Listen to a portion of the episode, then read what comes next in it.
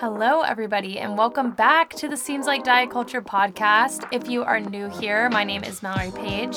I am a registered dietitian and I am also your host. And this podcast is all about discussing what is going on in the wellness world, what nutrition trends there are out there, what influencers are suggesting that you should do, and what exercises people are telling you are the next big thing, and overall just answering the questions that you have through my educated opinion, the educated opinion of other professionals, and even your guys' feedback and experiences. Each week, I choose a different topic, and then there are some weeks where a current event or something comes up, and I think, okay, we have to talk about that. And that is exactly what happened with this week's topic, which is the article that was recently put out by the New York Post by the name of Bye Bye Booty Heroin Chic is back. And yes, that is the real title. The URL even is Heroin Chic is back and curvy bodies, big butts are out. I just I honestly cannot believe that that's this is real and that we're even talking about it, but that's the exact reason why we need to talk about it. When this article came out last Wednesday, I automatically saw this everywhere on all the people I follow stories, all over my For You page on TikTok. I even had articles come up around this that were refuting what they were saying.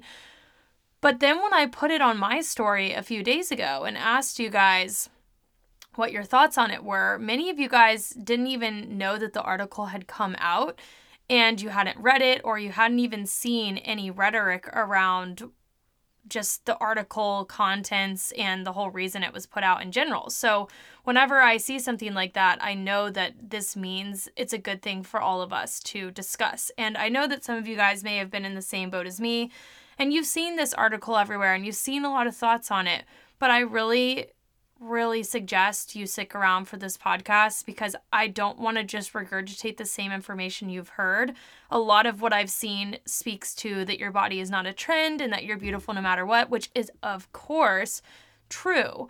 But I actually feel like it's more important to talk about why this is happening, not only why an article like this is put out, but also why are we seeing this trend cycle even try to rear its ugly head again? What does it benefit and and who is pushing this along? So that's what we're going to be talking about today amongst so many other things. And I would love to hear your thoughts on this episode. If you feel like someone you know needs to hear this and you want to send it to them, that would mean the world. If you want to give a review on Spotify, or an apple. I appreciate it more than anything. So, just any of those or none of those is amazing. I'm just happy that you're here and happy that we are going to get into this freaking topic. So, if you are a continuous listener to Seems Like Diet Culture, you typically know that we start with what is it? What is this article about?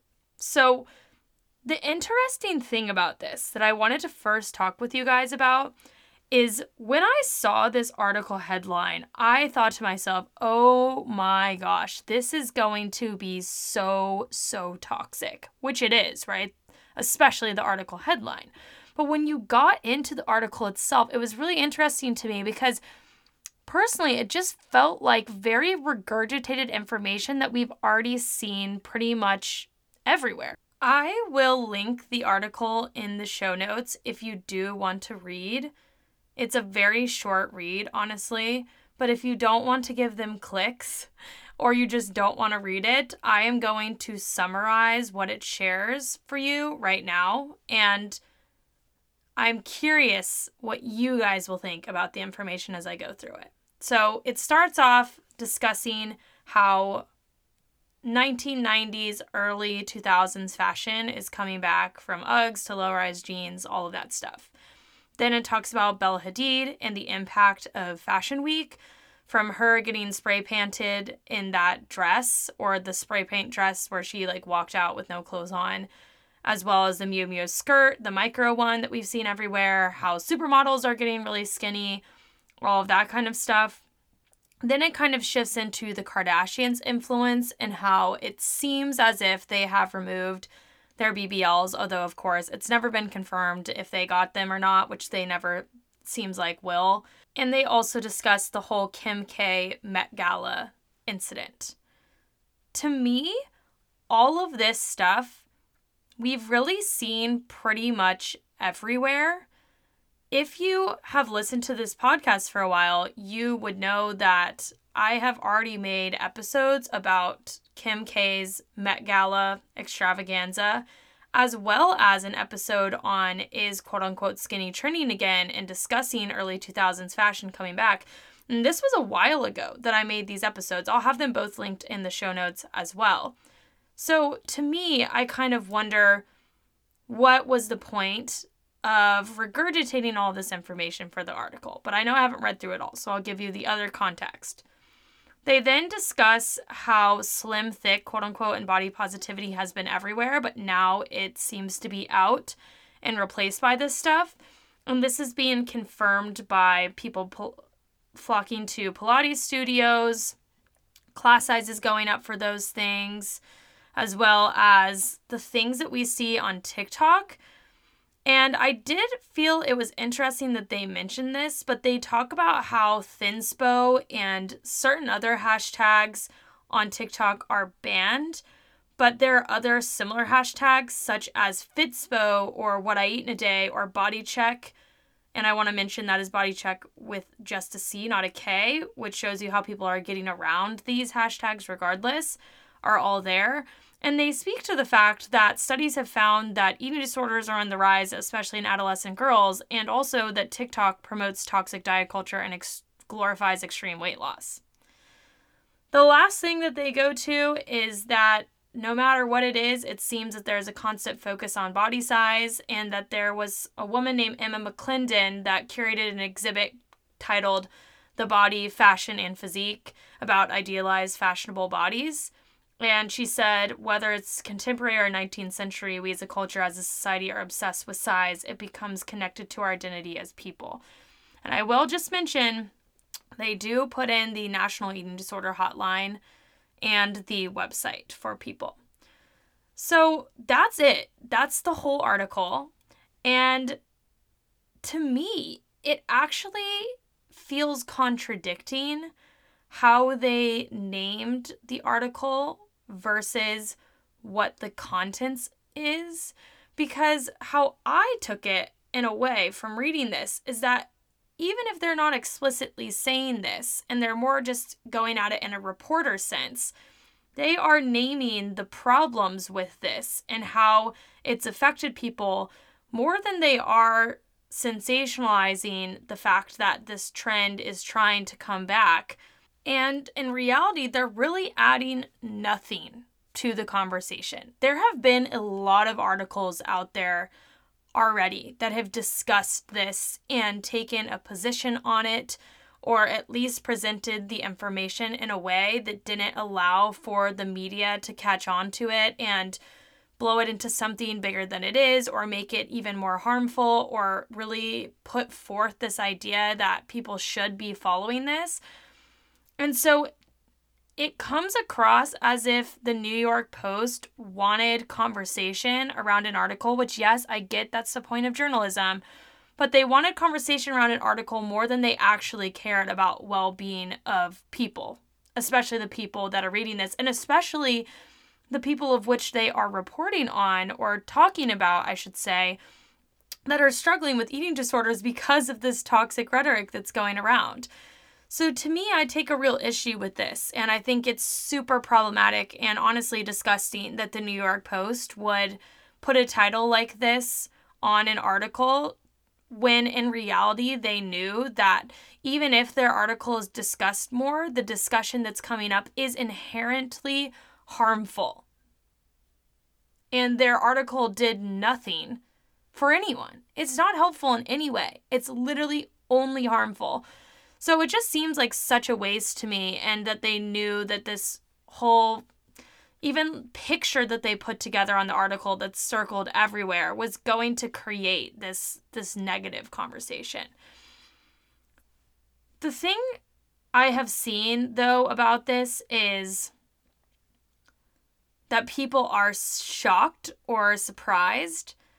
And sadly, I am not either of those things, partially because I have seen this building as we were speaking to with the two other podcasts I've made and even just the information I've seen online, but also because of the fact that even when we take strides within body positivity and dismantling diet culture and breaking beauty standards, we have to remember that for all the people that are doing this, there is a whole entire subset of people that are not only unaware, but are pushing against this, even if they don't know that they're pushing against it.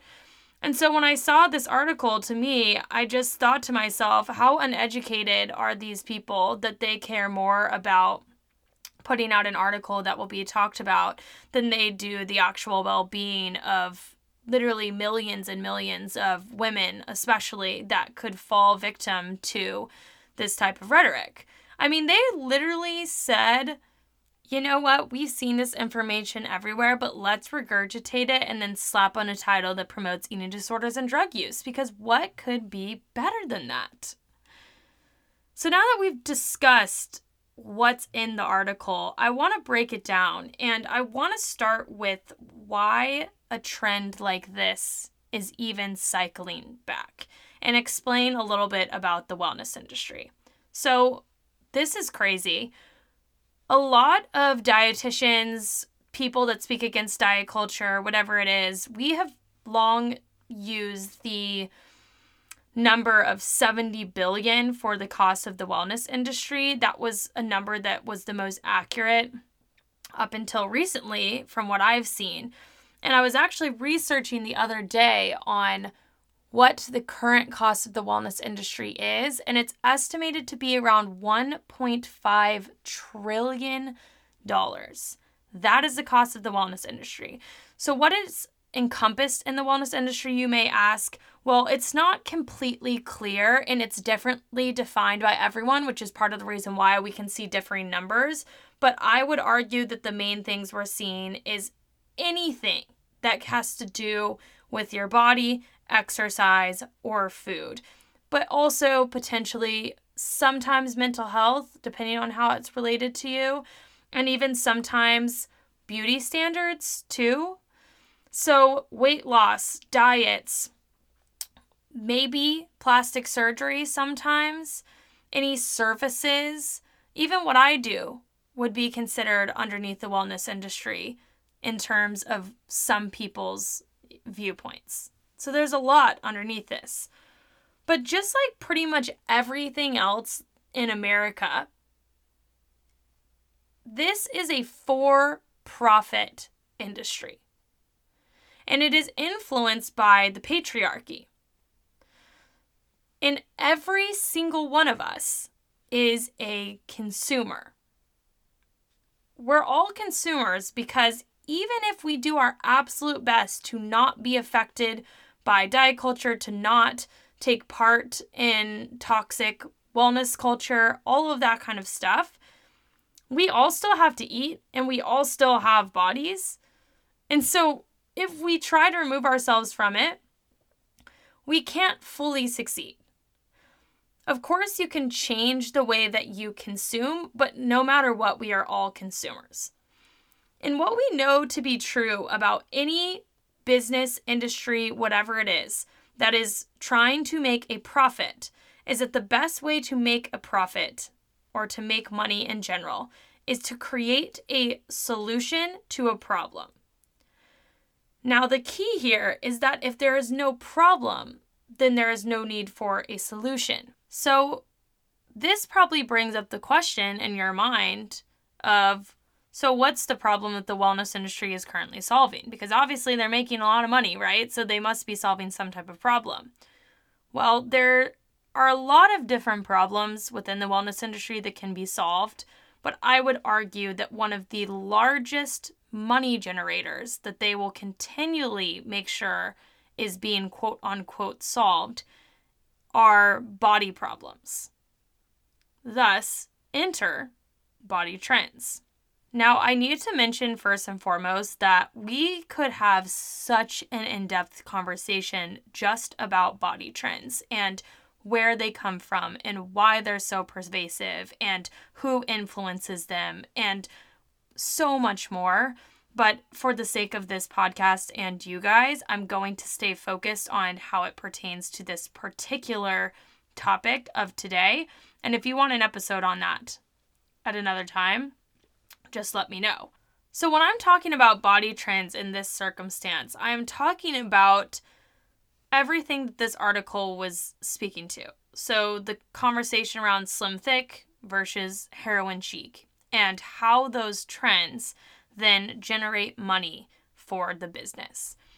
For example, when we started to go into the slim thick era, there were a number of ways that introducing that era created money and profit for the wellness industry. Some examples would be weightlifting, HIIT classes, BBLs, breast implants, protein powders, even certain types of bikini competitions, things that people buy. I mean, there's so many different things that it could be, and it doesn't have to be one thing specifically.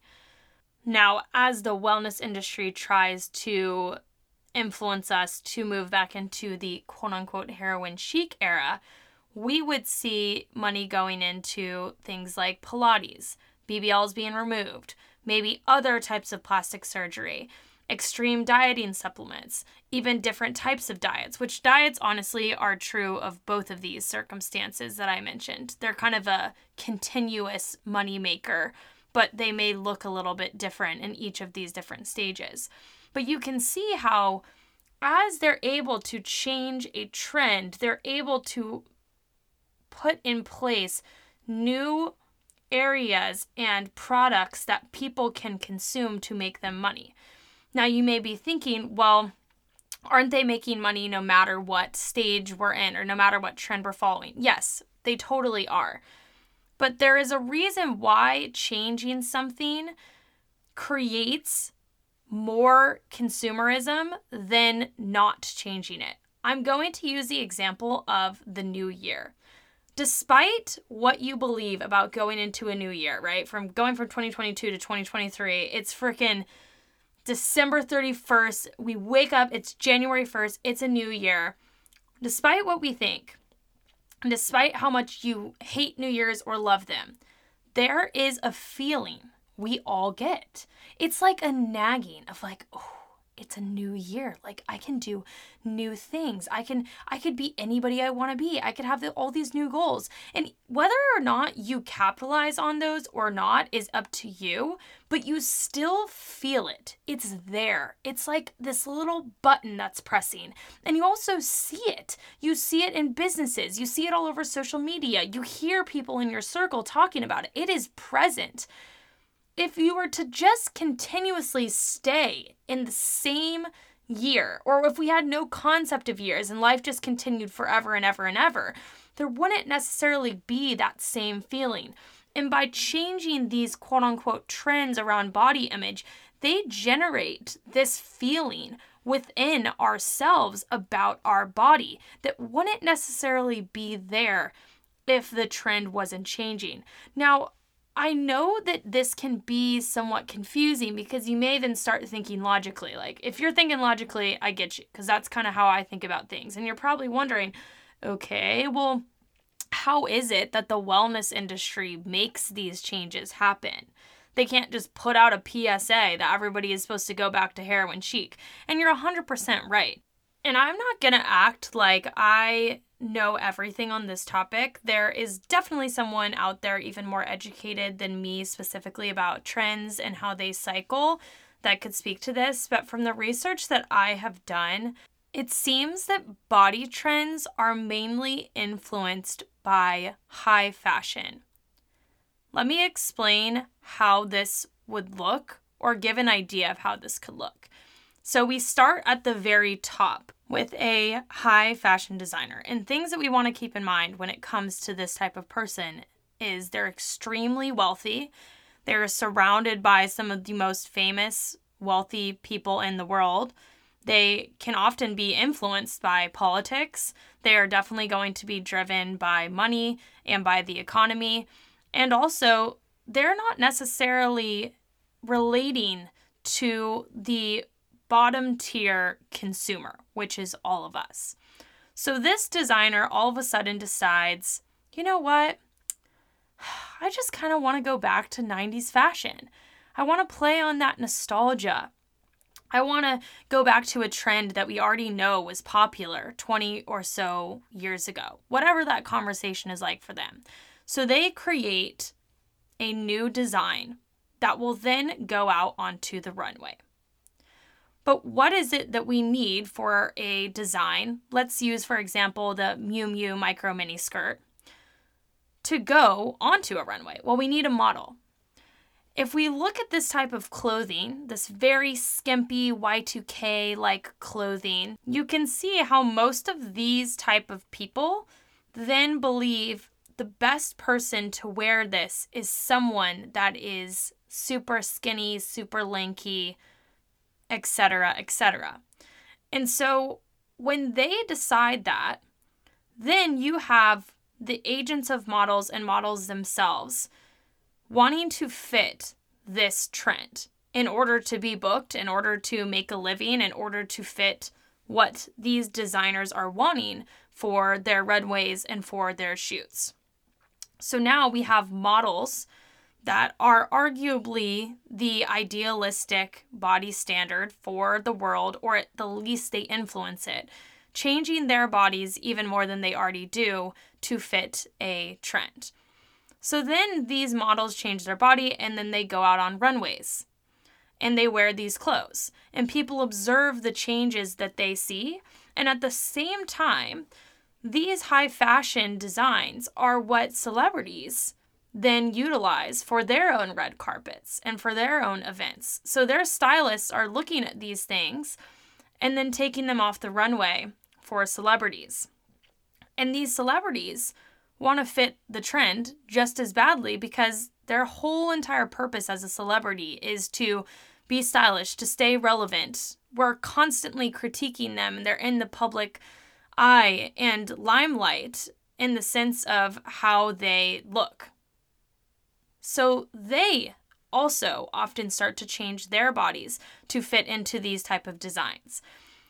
So celebrities are arguably the most influential people in the world in many ways, at least for the common consumer.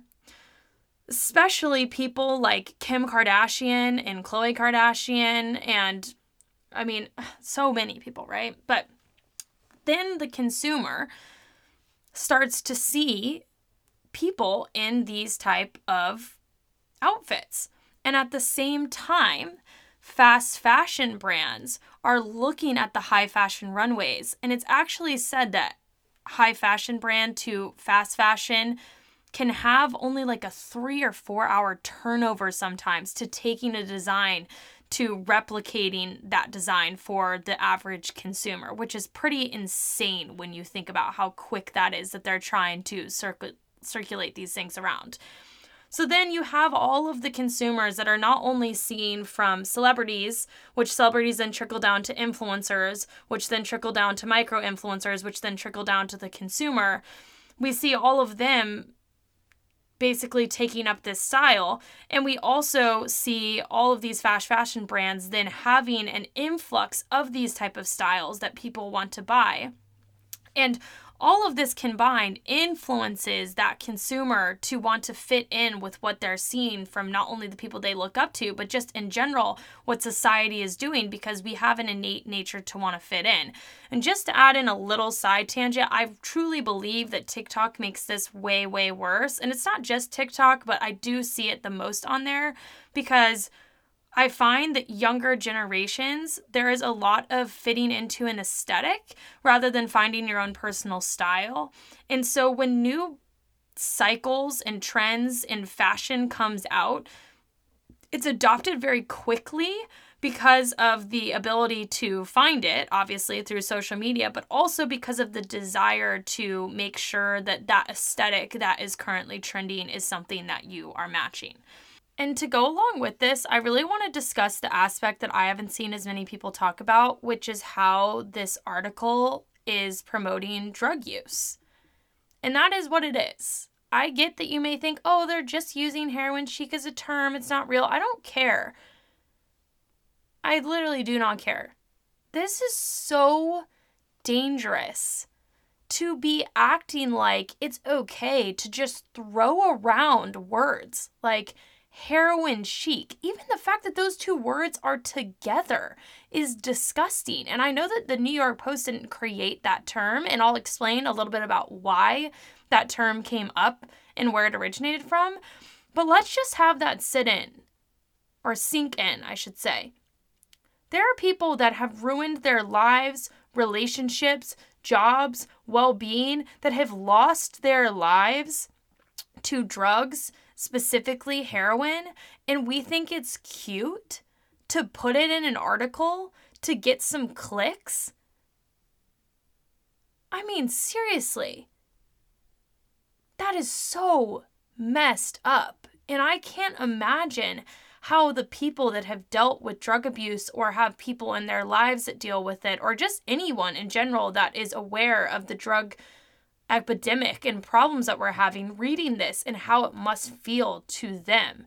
Because obviously, I am in the community that is more in tune to the body image conversation. And yes, I get that this is discussing body image maybe more than it is specifically drug use, but who cares?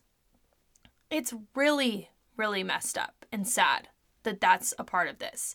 And to give you the background, the reason why heroin chic is a term that came up in this is because the first time that these trends came around, we were seeing models and just people in general, celebrities, Lindsay Lohan, uh, Paris Hilton, Nicole Richie, and so many other people. I actually go even more in depth into this topic in the podcast episode I mentioned about the 2000s.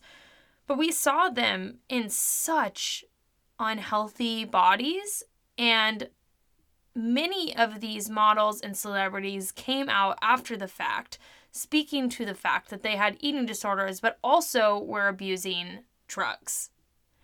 And on the runway, there were actually multiple deaths that occurred because of these incredibly small bodies that they were in, and also because of drug use. This was so bad that at the time, the president actually declared it somewhat of an epidemic and felt the need to speak on this specifically and how the fashion industry and everyone needed to stop the use of drugs, especially in regards to achieving certain body types. That's how bad this was.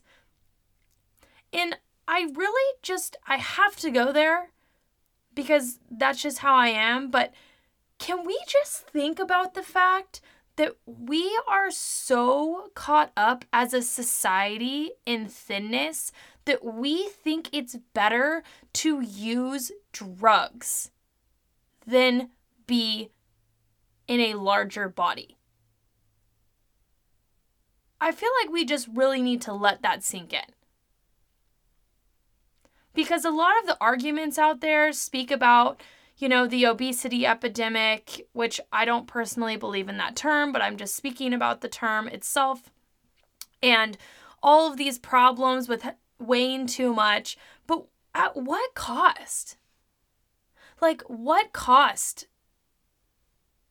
does the fear mongering have on people's mental health? And yeah, I'm not saying that every single person out there is using drugs, but what about the ones that are? I'm not saying that every single person develops an eating disorder, but what about the ones that are? Why do we act like these actions have no effect because we're speaking to a quote unquote bigger problem? Is it a bigger problem? Or is it actually making both problems worse the way that we're speaking about weight and the way that we continue to perpetuate fat phobia? When it comes to trends like this, it starts to get into the territory of what do we do? And I totally agree with the whole idea of like your body is not a trend and it's so messed up that they're even speaking about these things in this way. But the reality is, as of right now, and probably in the near future, these trends are not going to stop. The only thing that we can do is make the personal decision about how we are going to contribute and or participate in these trends. And this can be on a very small level. Something like, you know what? I don't freaking like low rise jeans. I don't like them. So I'm not going to wear them. And it doesn't mean that you're making a wrong decision by wearing low rise jeans. That's a pretty mundane choice to make. If you like them, wear them. But if you don't, then don't do it. You don't have to. You don't have to fit the trend. It's about what you like. Now, this can be as large as deciding that you are going to continue to live and be in a body that feels good to you, no matter what a trend says. You are not going to change your body, change the way you eat, change the way you move, change anything that you are doing to fit a trend at the compromise of how you feel. And the funny thing about this is, I honestly think that it could be the case that at some point amongst people's lives, but maybe even a bigger cycle than that, amongst generations, I should say. There is a time where every single person in the world fits closer to one body trend or another, feels more accepted by one body trend or another. And yet, at the same time, even as we feel closer to it, 99% of us can't actually reach the idealized trend. You could do everything, and most of us will not look like Bella Hadid. You could do everything, and most people would not look like Kim Kardashian when she was the pinnacle and idealized, quote unquote, slim, thick baddie. And this sets us up for a constant feeling of failure and a never ending pursuit of an end goal that is not actually possible.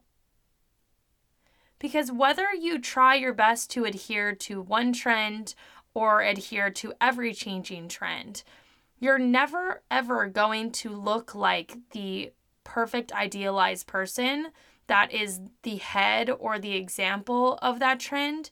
And even if you did, the honest truth is that you probably wouldn't think it was good enough. Because in terms of comparison, we know everything about ourselves and only the vision that someone else projects outwardly to us. And so we're never going to look at someone else and actually think that we are as good as them, especially if there's someone that we idolize. So we have to ask ourselves, what is the point? And be really realistic and recognize that the end goal whatever that may look like for you in relationship to these trends, is not going to lead to fulfillment because it's never going to be good enough. It's so important for us to discuss this logically and also to speak to the mindsets that can start to infiltrate our brain because all of this happens so subconsciously. Of course, there can be ways that we consciously start to lean into it, but in the beginning, it's just everything that surrounds us. It's the billboards, it's the magazines, it's walking down the street, it's the stuff that you hear, it's social media, it's podcasts, it's watching TV, it's everything around us that starts to make us feel as if we need to change. And we don't even always know that we're doing it. And the bigger picture conversation that I theorize is contributing is that the timing of regression around women's rights and the timing of the Y2K movement and the obsession of thinness isn't coincidental. I believe that we are still in a society that values men over women and that is also afraid of what women can do when they are in power. And it is definitely documented that there can be times where focusing on food and body image and exercise and obsessing about all of these little things are a very timely and purposeful distraction that takes up women's brain space so that they can't focus on other things to the fullest extent and be their best self. And how timely would that be amongst the time where they're trying to take away our rights?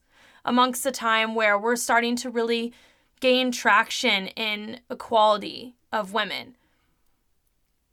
I know that everyone has different views on this type of stuff, but I feel personally like I would be remiss not to just add that in and to make you think about how the bigger picture of what's going on in the world is affected by these topics we're talking about today and how the topics we're talking about today affect the bigger picture of what's going on in our world.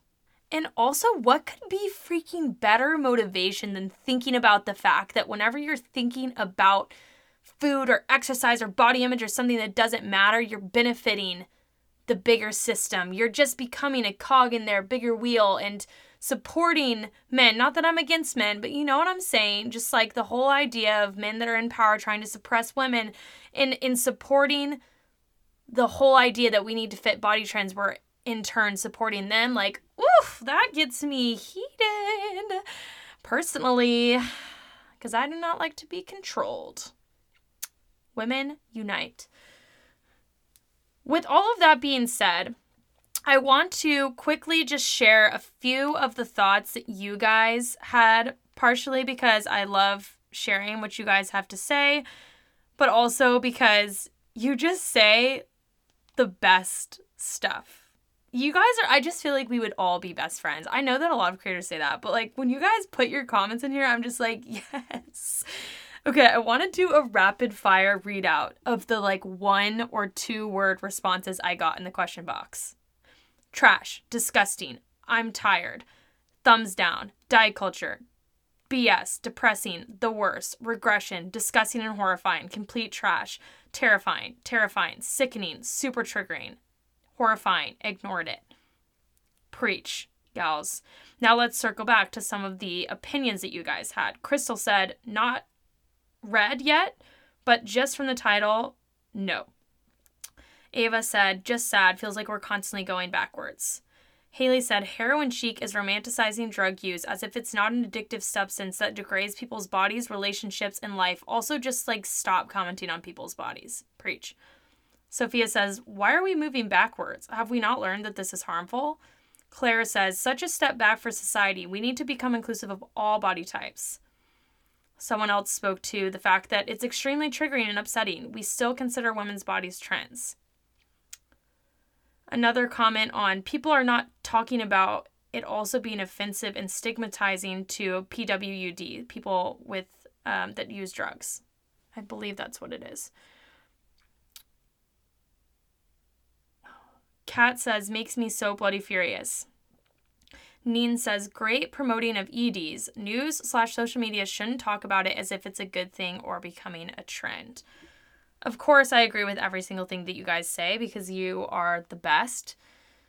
And I truly feel like I could record a six hour podcast going into tangents around every single one of the conversations that we brought up today in terms of body trends and the wellness cycle and how the male gaze and the patriarchy affects these trends in the fashion industry and modeling and there's so many things that we could talk about. So please forgive me if there's an area that you feel I didn't dive into enough. And yet, also, always feel free to reach out and discuss it. I love having conversations like this. And that was the whole point of this article or this podcast, is what I meant to say. Not this article. This article was trash.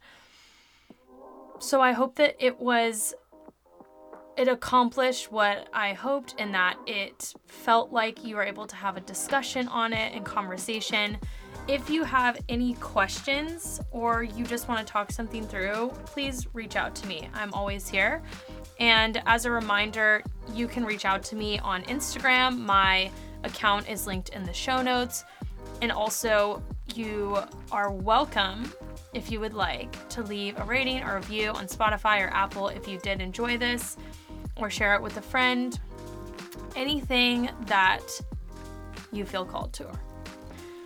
Okay, I think that's all we have today. I hope you all have the best rest of your day, and I will talk to you again next week.